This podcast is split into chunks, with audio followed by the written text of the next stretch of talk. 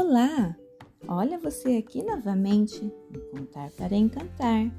E nós estamos em uma série super especial, falando de quem é Jesus. E hoje quero falar para você que Jesus é a nossa luz.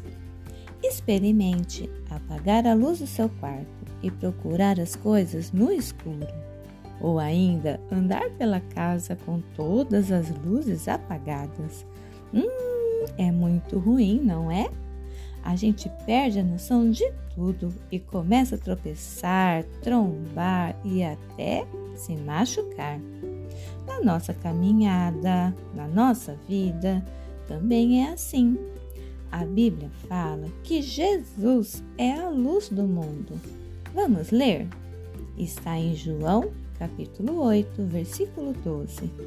Falando novamente ao povo, Jesus disse: Eu sou a luz do mundo. Quem me segue nunca andará em trevas, mas terá a luz da vida. Ah, que coisa boa!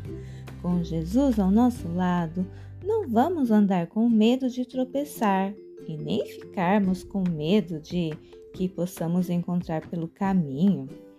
Ele é a luz. Com ele não há escuridão. Estamos seguros em seu caminho e iluminados por ele.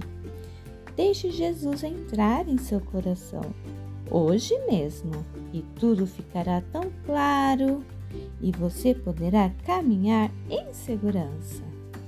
Ah, quer mais um conselho da palavra de Deus?